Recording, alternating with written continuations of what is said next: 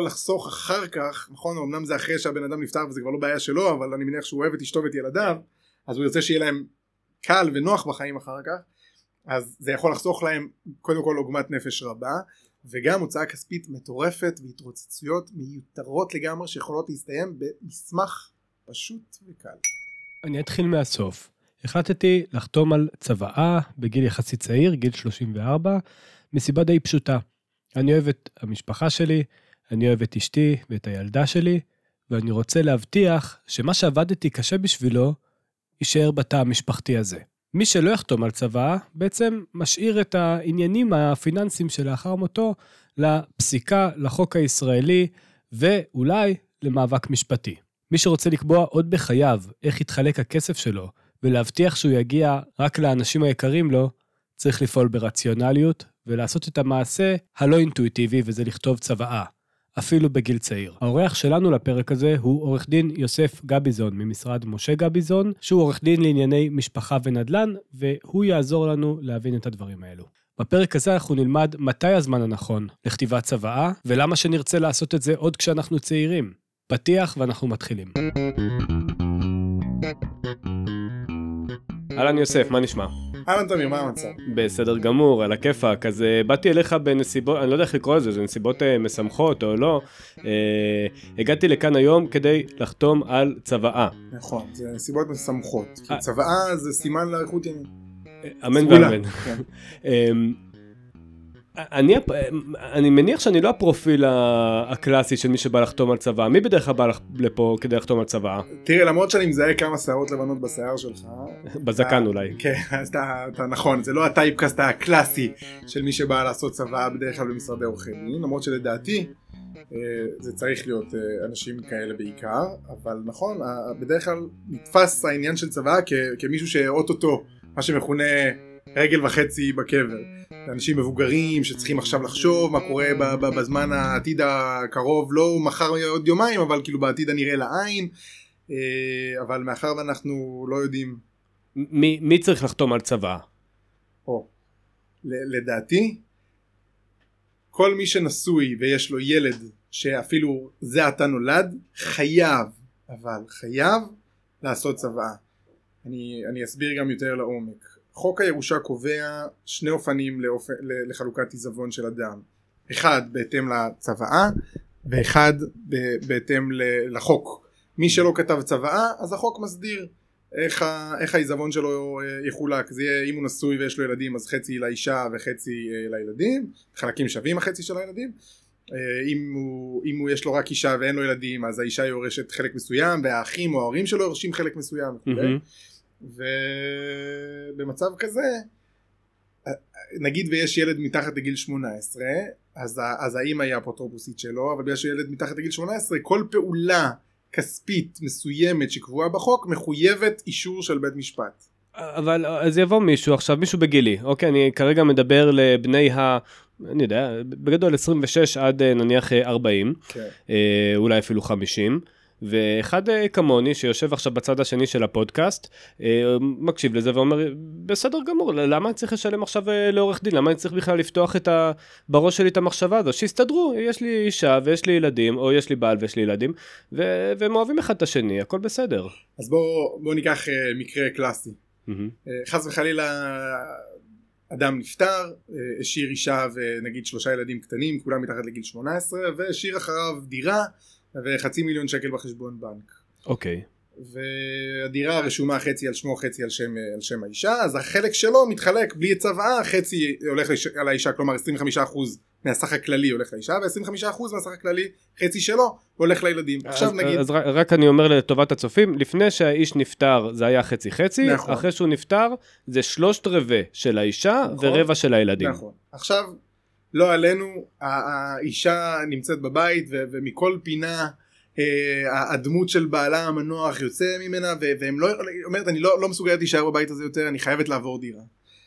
מה עושים? הגיוני.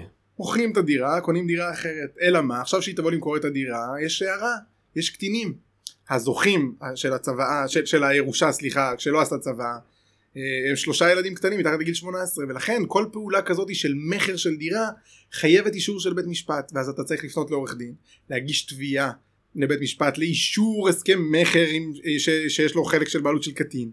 ובית משפט צריך לבחון ויבקשו את העמדה של האפוטרופוס הכללי ותסביר ולמה ואחר כך שהיא תרצה לקנות דירה אחרת היא תצטרך מהכספים האלה של המכירה להבטיח גם את החלקים של הקטינים בדירה החדשה וגם אותה אם היא תצטרך למכור וכולי. אז הכסף הקטן יחסית שעולה צוואה יכול לחסוך אחר כך נכון? אמנם זה אחרי שהבן אדם נפטר וזה כבר לא בעיה שלו אבל אני מניח שהוא אוהב את אשתו ואת ילדיו. כן, אז הוא ירצה שיהיה להם קל ונוח בחיים אחר כך. אז זה יכול לחסוך להם קודם כל עוגמת נפש רבה. נכון. וגם הוצאה כספית מטורפת והתרוצצויות מיותרות לגמרי שיכולות להסתיים במסמך פשוט וקל.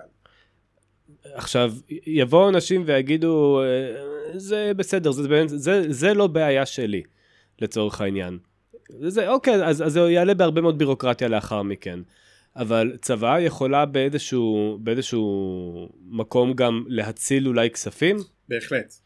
אם נגיד אה, אותו, אותו בן זוג שנשאר בחיים עכשיו פותח פרק ב' ונניח ועשו הצדדים צוואה הדדית שאומרת אני מוריש לך אתה מוריש לי ואחרי 120 של שנינו של האחרון הכ- הכל עובר ל- לילדים.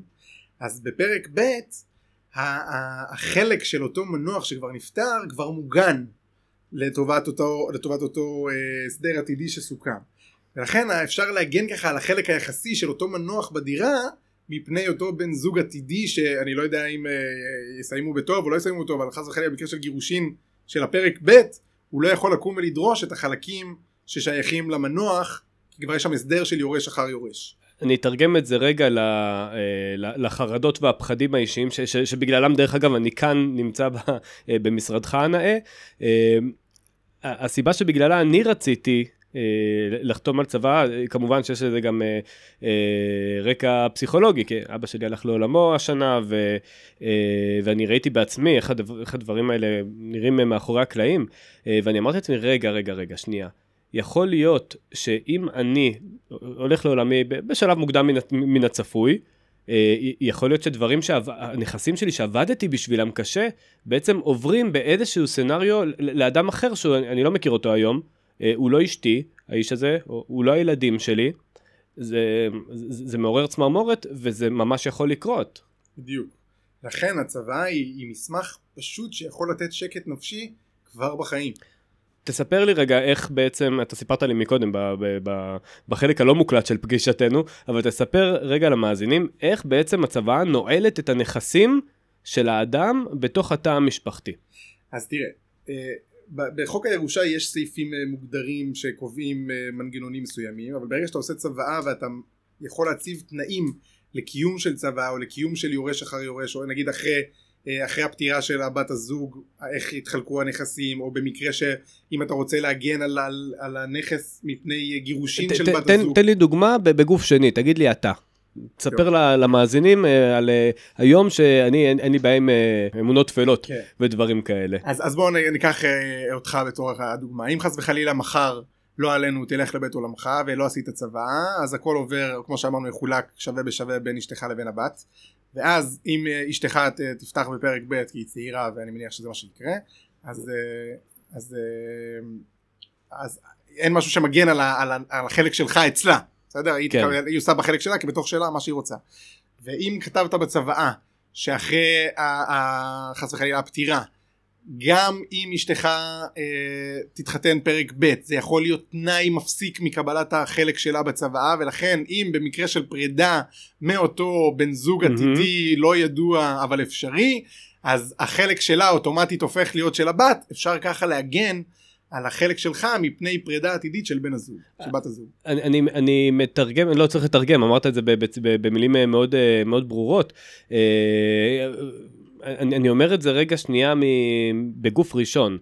למעשה, אם אני, בלי צבא, נכון, במצב רגיל לחלוטין, הדיפולט, נקרא לזה ככה, של הירושה, אם אני הולך לעולמי, מוקדם מן הצפוי, אז כל הנכסים שלי כולם עוברים אה, חצי לאשתי, חצי לבת שלי, או, לילד, או לילדים ש- שיבואו אחריה בעזרת השם יום אחד. ואם יום אחד אה, אני מאחל לה כמובן אם אני, אני הולך אה, לעולמי אה, צעיר בגלל זה אנחנו פה כרגע אני יושב פה וחותם על צוואה בגיל 34 אם אני הולך לעולמי צעיר אז אני כמובן מאחל לאשתי להתקדם בחיים אה, לפרק ב' אה, וכולי אבל אין מה לעשות נהיה ריאליים גם זה יכול להסתיים יום אחד.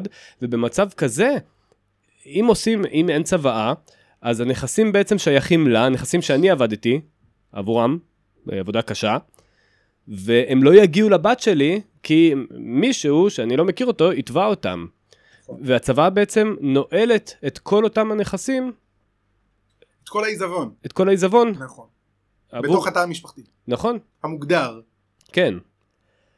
אז למי זה מתאים? יש עכשיו, נניח סתם דוגמה, אני, נותן לך עכשיו אה, דוגמה, זוג צעיר שהתחתן, אין להם הרבה נכסים.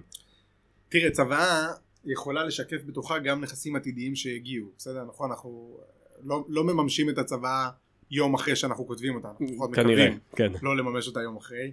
ולכן הצבא צריכה לקחת אפשרויות של נכסים עתידיים שיבואו, או שתזכה בפיס, או שת... לא יודע, כל מיני דברים, כל מיני אה, סצנריואים שיכולים לקרות בין עריכת הצבא לבין המימוש שלה. מהמם. אז, אז אה, מה שאני עושה בדרך כלל, עושה מין סעיף סל כזה גדול של כל נכס אפשרי עתידי, כספים, מניות, אה, נדל"ן, בין עם מה שיש לי, בין עם מה שאני אחליף, בין אם אני אקנה בנוסף, וכל מיני דברים כאלה, ומכניס אותם במין סעיף סל כזה לתוך הצוואה, וככה אני מקבע כל נכס אה, אפשרי מהמם. ש, שיגיע אליי במהלך חיי עד פטירתי.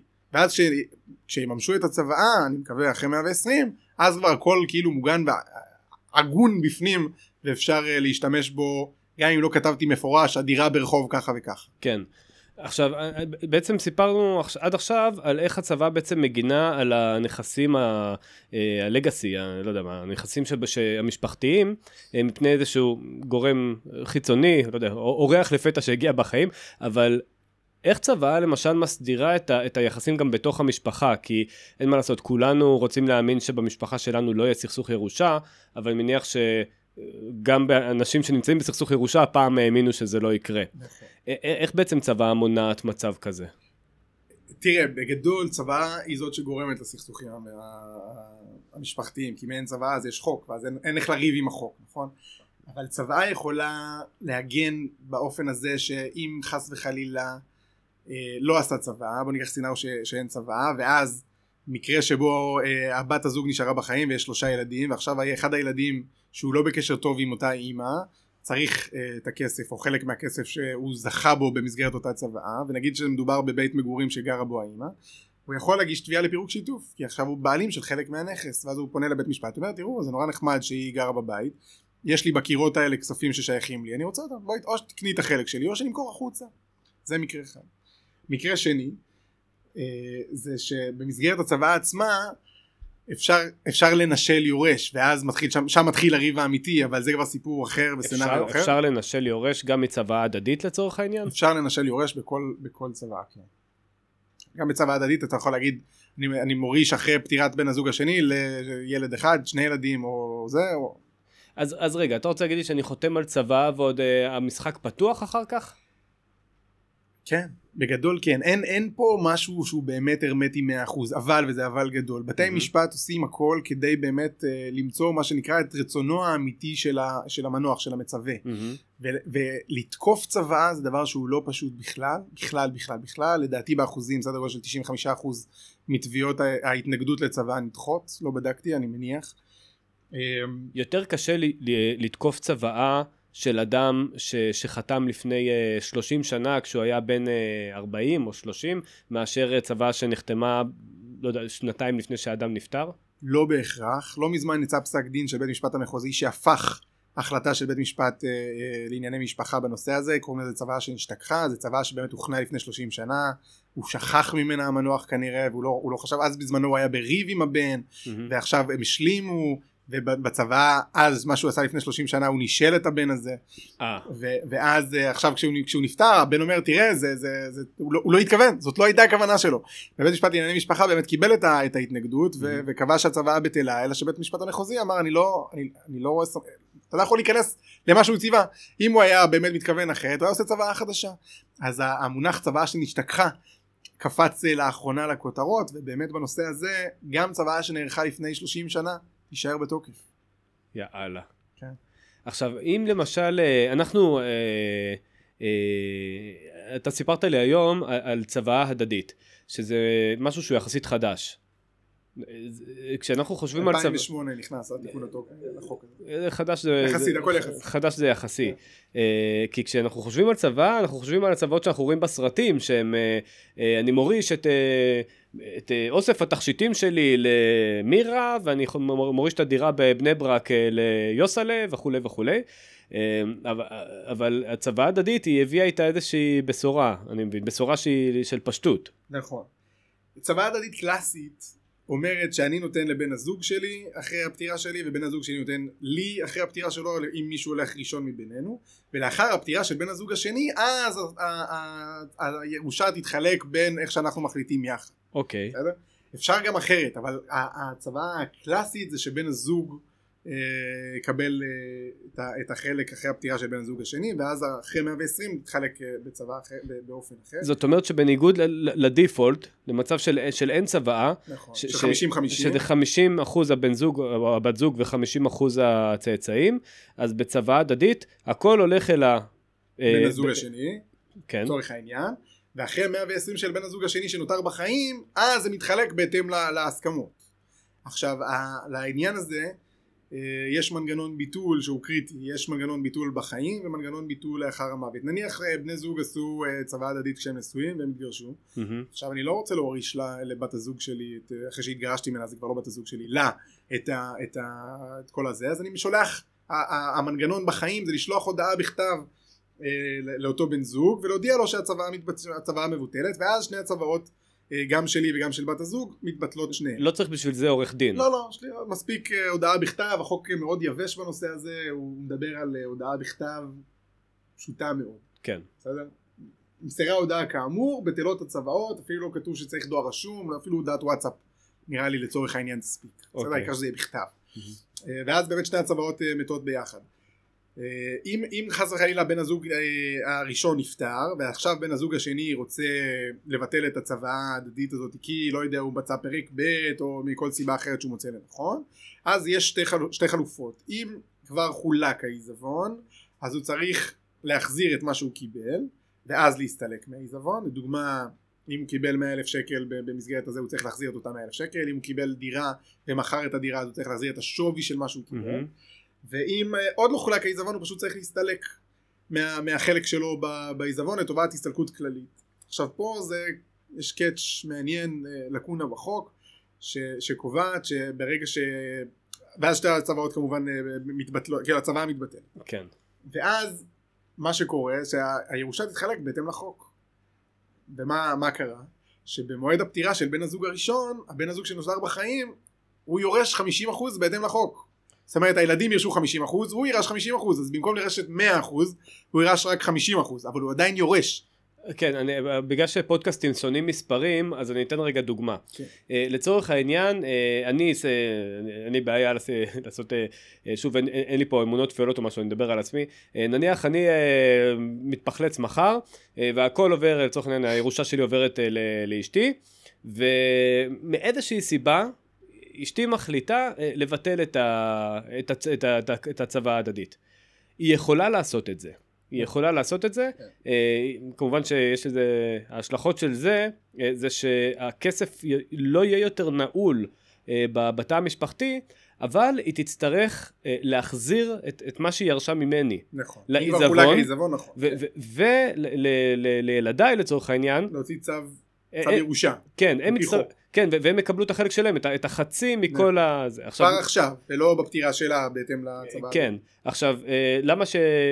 למה שאשתי או כל, כל אדם אחר יחליט לעשות את זה, אני לא יודע, אה, אבל, אה, אבל לפחות אני מבטיח באופן הזה... אני אתן דוגמה. כן. דוגמה קלאסית של למה זה קורה בדרך כלל מה שנקרא בן הזוג שנותר בחיים אם זה במיוחד צעירים מצא אה, בת זוג חדשה ובאותו בת זוג חדשה לצורך העניין השפיע עליו שבוא ת, תבטל אנחנו עכשיו בני זוג תבטל ואנחנו נעשה אנחנו את הצוואות אתה תיתן לי אני לא יודע כל מיני חנדלחים כאלה שבגינם אה, כן.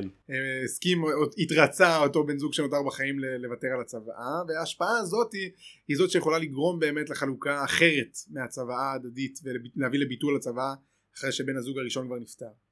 אבל גם במצב הזה, בסופו של דבר, אני כן יודע, אני כן אה, סמוך ובטוח, שצאצאיי קיבלו אה, חצי, נכון. ואת את, חצי מה, מה, מה, ממה שאני הורשתי, אה, ו, וגם במצב הזה, שוב, זה, מה שחשוב פה מבחינתי, שזה זה, זה opt-out. קוראים לזה, זה לא opt-in, זאת אומרת, אשתי במקרה הזה צריכה לעשות פעולה, פעולה. יזומה נכון. בשביל לבטל את הצוואה. זאת אומרת, אם היא ממסמסת את זה, לא יודע מה, אומרת כן כן נעשה את זה שנה הבאה, אז עדיין הנכסים נעולים. זה, זה חשוב מאוד העניין הזה, שאתה יכול מה שנקרא to rest in peace, בידיעה שבמקרה הכי גרוע, לפחות 50% מגיע לילדים שלך, גם אם, גם אם מבטלים את הצוואה הזאת, את אותה צוואה הדדית. נכון, כן. העניין הזה שצריך לעשות פעולה יזומה כדי לבטל את זה, זה, זה חשוב מבחינתי, כי אה, אתה יודע... כי אנחנו עצלנים. בדיוק, נכון, השקעות לעצלנים.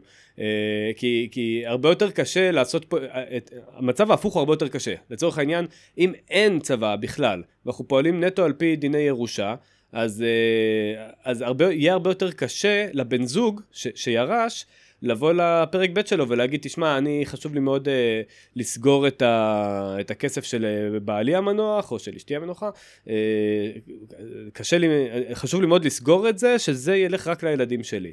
וברגע שאתה עושה את הצוואה ההדדית, תתקן אותי אם אני טועה, אתה עושה אותה עוד בחייך, אז אתה מכתיב את חוקי המשחק לאחר מותך, וזה הדיפולט. ועכשיו בשביל לבטל את זה צריך לעשות פעולה. צריך לעשות פעולה, לבטל, ואז להחזיר אם קיבלת, או, או להסתלק אם... נכון. או כן. להסתלק עם... אה, בלהט הדיבור כן. אה, עורך דין גביזון כמעט הפיל את המיקרופון. אחרי זה שמדברים מהידיים. אה, שמדברים מהלב. כן.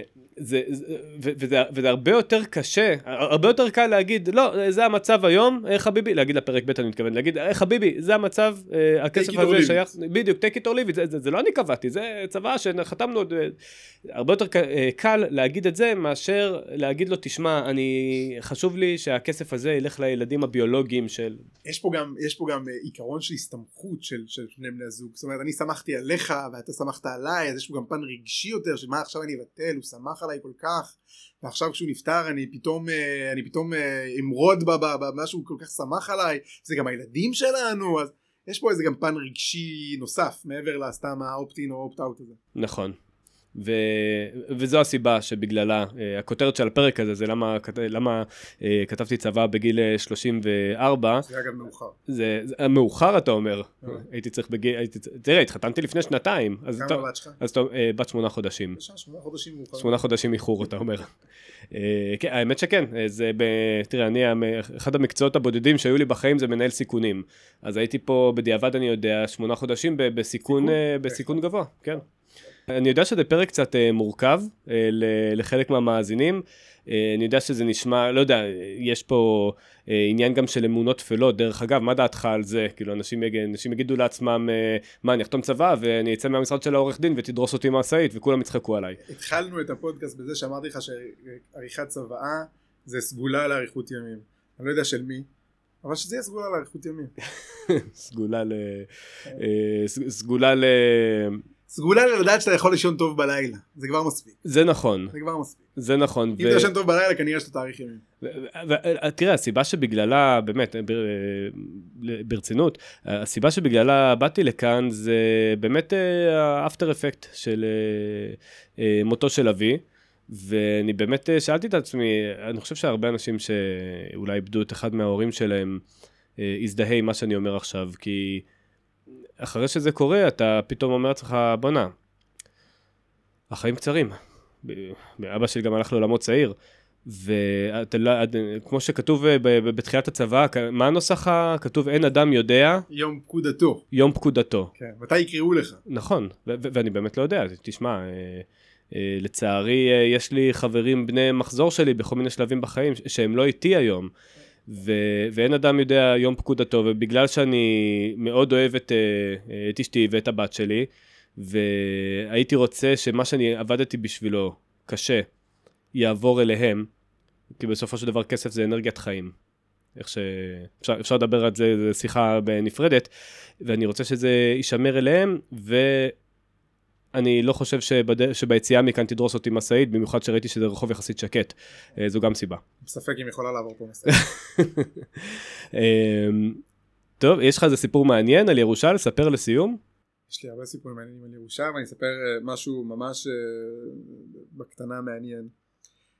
אנחנו ניהלנו במשרד תיק שלדעתי הוא אחד, ה, אחד העצובים שבו אישה מבוגרת שבעלה נפטר בלי צבא ובאמת כמו שסיפרתי קודם אחד הילדים הוא היה פחות בקשר איתה ו, והוא הגיש תביעה לפירוק שיתוף אחרי שהוא קיבל את ה... אחרי שעשו צו קיום צבא, צו ירושה סליחה בהתאם לחוק. אז הוא היה צריך את הכסף ולא אכפת לו מאמא שלו והוא הגיש תביעה לפירוק שיתוף. אנחנו הצלחנו לגרום לזה שהאישה תישאר אה, עד, עד אה, סוף חייה בדירה אבל בגדול מקרים כאלה זאת הם... אומרת שעצבן את הילד אם אני מבין נכון הילד עצבן אותו שהאימא, שהאימא שלו גרה בדירה שהיא גרה בה כאילו 100 שנה היא גרה בה 100 שנה איפה שהוא גדל איפה שהוא גדל כילד כן זה, זה אבסורדי אבל הוא לא בקשר עם אמא שלו ולא אכפת לו ממנה והוא צריך את הכסף. כן, הוא צריך את הכסף וזה תקוע לו בקירות של הבית שהוא גדל בו. ואתם הצגתם את האמא. אנחנו הצגנו את האמא ובמקרה הזה הצלחנו להביא את הצדדים בסוף להבנות ובמסגרת הסכם פשרה לגרום לו להסכים לזה שהאמא תישאר עד, עד יום מותה אה, באותה דירה ולאחר מכן באמת יחולקו הכספים הדירה תימכר לה הרבה במחיר ויחולקו הכספים. אבל אז הצלחנו באמת גם לגעת לו בנימי הרגש אבל בגדול אם הולכים על פי דין יבש קר בית משפט יכול לפסוק פה בקלות אוקיי בוא נמכור את הדירה ש... או שהאימא תקנה את החלק שלו אם יש לה יכולת או שהאחים שלו שהילדים שלה האחרים יעזרו לה לקנות את. את החלק שלו או שפשוט מוכרים את זה למרבה במחיר. רגע שנייה במצ... במקום הזה הייתה צוואה? או ש... לא לא הייתה צוואה זה היה כן, ירושה אם הייתה, אם הייתה צוואה זה היה פותר את הכל הרי הבעל ככל הנראה נותן לאשתו ואחרי המאה ועשרים שלה היה נותן את זה לילדים. ואז לילד החמדן לא היה עם מי לדבר. נכון בדיוק הוא היה צריך לחכות אחרי המאה ועשרים של האימא בדיוק. טוב. עצוב אבל עצוב אני מרגיש שהפרק הבא בפודקאסט צריך להיות על אה, טיפים לגידול ילדים. יש לך איזה טיפ? לגמרי אני, אני אשמח להקשיב לפודקאסט הבא. סבבה, על הכיפאק. Uh, טוב, עורך דין יוסף גביזון ממשרד... Uh, משה גביזון. עורך דין יוסף גביזון ממשרד משה גביזון, שלא במקרה, שנמצאים דרך אגב בבית גביזון, נכון. ברמלה. אז תודה רבה לך. שמחה רבה, נהניתי מאוד, תודה לך. גם אני, תודה רבה, ושלא נזדקק. אמן, שנשתמש בזה רק אחרי 120. אז כן, יש דברים יותר אטרקטיביים לעסוק בהם כשאנו מדברים על כסף ועל השקעות. ברור לי שהייתה חשיפה הרבה יותר גדולה לפרק הזה אם בנושא היה כתוב ביטקוין או מפולת או דם ברחובות. אבל גם הנושאים הבירוקרטיים והמשעממים הם מאוד חשובים ולפעמים דווקא הם הכי חשובים ודווקא בהם אנחנו הכי פחות מתעסקים. אני מקווה מאוד שאתם למדתם מהפרק הזה. אני חייב להגיד לכם, אנחנו לא כיסינו כלל וכלל את כל תחום הצוואות. מאוד מעניין לקרוא על צוואות ביד, צוואות עם עדים. ההבדל בין צוואה אה, שנכתבת אה, לבד, ב- בין ארבע קירות, או צוואה שמופקדת אצל רשם הירושות. אבל החלטתי בפרק הזה להיות מאוד מאוד ממוקד, ולהעביר בעצם את הרעיון הכללי של למה כדאי לכתוב צוואה כשאתם צעירים. אם מעניין אתכם לשמוע יותר על זה, תגיבו לי, תכתבו לי בתגובות, ואני אדע לעשות על זה פרק במיוחד, או פרק המשך. אם עדיין לא קראתם את הספר השקעות לעצלנים, הספר שהוציא לדרך כלכלית חדשה אלפי משפחות בישראל, אז אני שם לכם לינק בתיאור של הפרק הזה, ותוכלו לרכוש לעצמכם עותק. כדאי מאוד, זה אשכרה משנה חיים, בזול. תודה רבה שהאזנתם לפודקאסט השקעות לעצלנים. אני תמיר מנדובסקי, מחבר הספר השקעות לעצלנים. אל תשכחו לעשות לערוץ הזה subscribe, לעקוב אחרי הערוץ הזה, ואז תקבלו את כל העדכונים ואת כל הפרקים החדשים מיד מיד כשהם יוצאים. תודה רבה שהאזנתם, ונשתמע בפרק הבא של השקעות לעצלנים. thank you